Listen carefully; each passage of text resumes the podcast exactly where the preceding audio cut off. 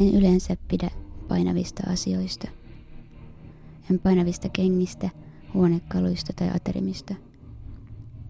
Muistan opiskeluajalta teknillisessä korkeakoulussa ruokalan painavat haarukat ja veitset.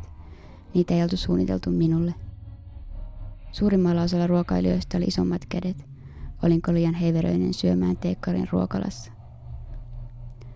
Suunnittelee ja suunnittelee ja mittaa aina ensimmäisenä omalla kehollaan, onko jokin sopivalla korkeudella, yletänkö sinne. Riittääkö tila, mahdunko kääntymään. Onko ovi painava, jaksanko avata sen helposti. Onko se liian kevyt eikä siksi tunnu arvokkaalta. Suunnittelija muovaa rakennuksen omalle keholleen ja jättää siihen jälkensä. Jos mikään ei ole ikinä liian pieni tai liian suuri, vaan minne tahansa mennessä kaikki on aina juuri sopivaa, silloin niin sanottua kultakoturiefektiä ei itse huomaa. Ei tule ajatelleeksi, että ylettämisen kanssa edes voisi olla joku ongelma. Jos haarukka on kuin suunniteltu käteesi, luultavasti suunnittelijalla on ollut samankokoinen käsi. Jos kaikilla suunnittelijoilla olisi yhtä isot kädet, en jaksaisi ikinä tarttua mihinkään.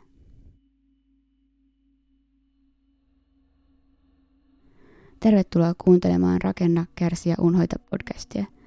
Tässä podcastissa käsitellään arkkitehtuurin suhdetta aikaan, tuhoon ja muutokseen elokuvissa. Mun nimi on Helmi Kajaste ja tämä ohjelma perustuu kirjoittamaan nyt samanimiseen kirjaan, jonka julkaisi Kosmos. Tämän kirjan sekä podcastin tekemistä on tukenut Taiteen edistämiskeskus. Lämmin kiitos siitä. Tämä podcast-sarja tai kuunnelma sisältää kirjassa olevia juttuja, mutta myös elokuvia ja huomioita, jotka rajautuvat kirjan ulkopuolelle. Tämän jakson nimi on Niin hyvää puuta. Mutta ei, tätä jaksoa ei ole omistettu loirille, vaan uuden rakentamiselle. Rakentaminen vaatii vaivan näköä ja se on hidasta, varsinkin jos rakennus koskettaa suurta määrää ihmisiä. Projektit kestävät usein vuosia alustavasta suunnittelusta valmistumiseen ja käyttöönottoon. Rakentaminen vaatii sinnikästä uskoa itseensä ja suunnitelmaan. Aina ei jaksaisi olla varma ja tarmokas, suhtautua rakentavasti. Entä miten ne, joiden kodit ja rakennukset ovat tuhoutuneet sodissa tai luonnonkatastrofeissa? Miten niillä voi riittää energiaa rakentaa siinä tilanteessa? Onko aina velvollisuus jälleen rakentaa, vai voiko joskus luovuttaa? Onko aina pakko pysyä hankalan todellisuuden äärellä, vai voiko vain ajelehtiä pois?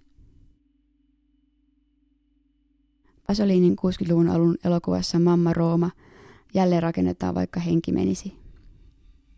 Keskikäinen prostituoitu Mamma Rooma yrittää aloittaa uuden elämän teini-ikäisen poikansa Ettoren kanssa. Äiti noutaa luokseen maalla vuosia asuneen poikansa, muuttaa upouudelle asuinalueelle ja ryhtyy torimyyjäksi. Ihmiset eivät kuitenkaan noin vain unohda. Ympäristö ei salli Mamma Rooman yritystä nousta keskiluokkaan, eikä Ettore ole juuri kiinnostunut äitinsä päättäväisistä yrityksistä parantaa poikansa ja tämän tulevaisuus. Sitä kiinnostaa enemmän hengailu uusien pikkurikollisten kavereidensa kanssa. Vastavalmistuneen asuinalueen rakennukset ovat modernin valkoisia ja suorakulmaisia identtisine parvekkeineen ja leveineen ja suorine pihakatuineen. Muutto vanhasta tiheään asutusta slummista uudelle väljälle alueelle on radikaali. Vanhan kodin ikkunasta avautuu näkymä hautausmaan yli ja uuden asunnon ikkunasta on näkymä korkeaa heinää kasvavalle joutomaalle. Joutomaa on laaja ja epämääräinen alue, jota reunustavat horisontissa valkoiset uudet talot ja jonka keskellä on varjoinen rykelmä raunioita. Ettore notkuu nuorten ystäviensä kanssa raunioiden varjossa ja joka kuvassa taustalla siintää unenomaisena muistutuksena valkoisten talojen tasainen riviste. Se on lapsuuden ja aikuisuuden, menneen ja tulevan välitilassa. Se ei ehkä ymmärrä olevansa jälleen rakentamisen nuori toivo. Elokuvan lopulla Mamma Rooma tuijottaa edessään avautuvaa jälleenrakentamisen maisemaa lannistuneen toivottamana. Mamma Rooman ja Ettoren tarinassa on jotain hyvin kuvaavaa sodan jälkeiselle maalle. Voimakas uudistuksen ja urbanisaation henki tukahduttaa ihmiset kauniista ajatuksista huolimatta – Mamma Rooman sinnikäs ponnistelu korjata ja suhtautua poikansa takia toiveikkaasti tulevaisuuteen on koskettavaa. Hänen on pakko toivoa, vaikka tarjolla on lähinnä pettymyksiä ja surua. Arkkitehtuurin teorian teksteissä arkkitehti esitetään joskus eräänlaisen korjaajan ja lohduttajan roolissa. Arkkitehtuuri ratkoo ongelmat, katsoo tulevaan ja unohtaa arkiset haavat. Mä näen vaan lunta, ruskeita turkiksia ja tuoretta lautaseinää. Ehkä mustan knallihatun. Kun mä mietin Robert Altmanin elokuvaa McCabe Mrs. Miller, niin mä näen mielessäni vaan lunta turkiksia ja tuoretta lautaseinää. Ehkä kuulen hennosti myös Leonard Cohenin musiikin ja tunnen jonkun haikean kivun piston. Hänen leffan näkemisestä on jo vuosia, enkä mä tällä hetkellä muista sen juonta tai miltä naispääosa näyttää. Mutta mä muistan, miltä se leffa tuntuu ja melkein haistan sen tuoreen lautaseinän lumen keskellä ja oikeastaan nämä elementit on se leffa tiivistetysti. McCabe Mrs. Miller tapahtuu Amerikan villissä lännessä, jota rakennetaan sen rajaseuduilla. Uutta aluetta vallataan länsimaisen kulttuurin piiriin.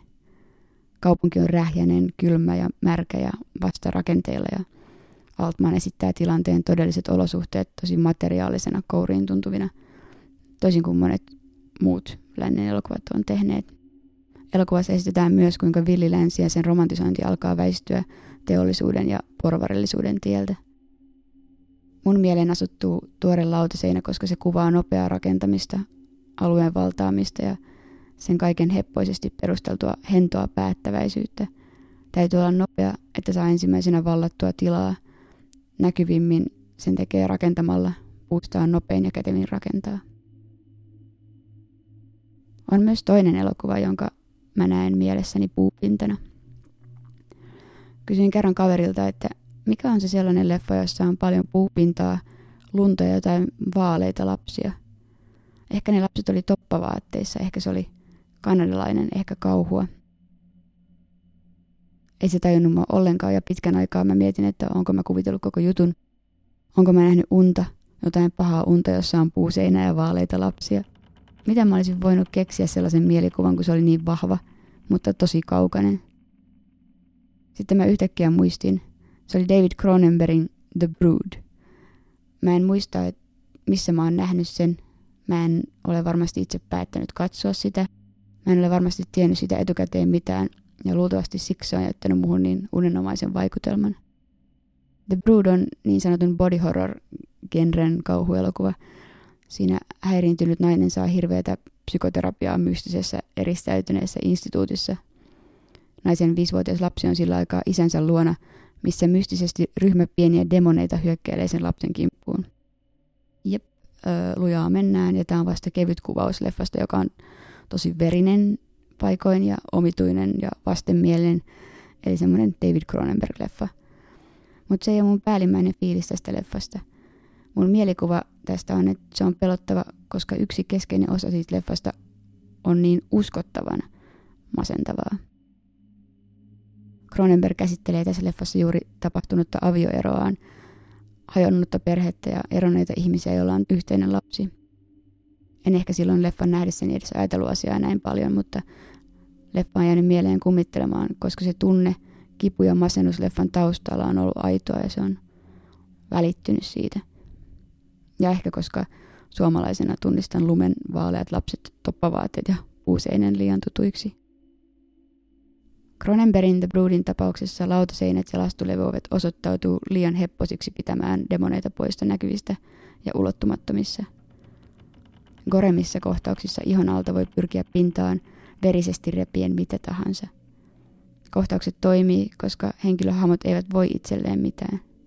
Ilmassa on ällötyksen ja kauhun lisäksi haikeutta ja häpeää, että tämän piti mennä näin rumaksi.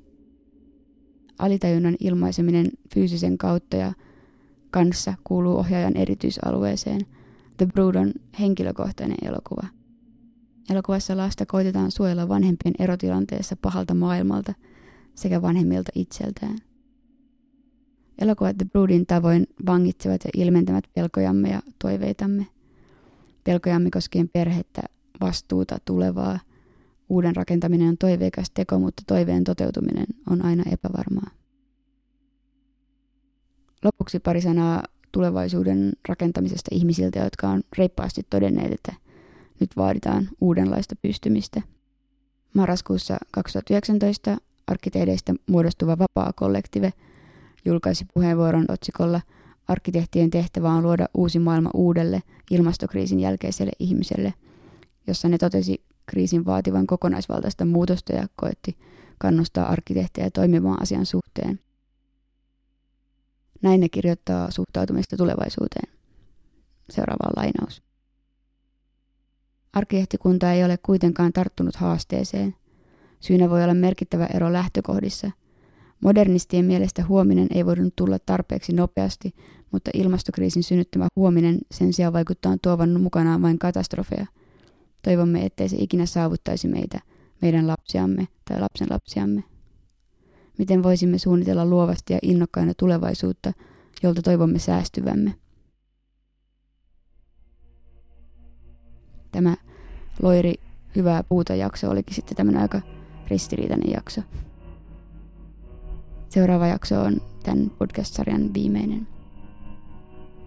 Kiitos, että kuuntelit. Mun kirjaa Rakenna, kärsiä, unhoitta julkaisi Kosmos. Moi moi ja ensi kertaa.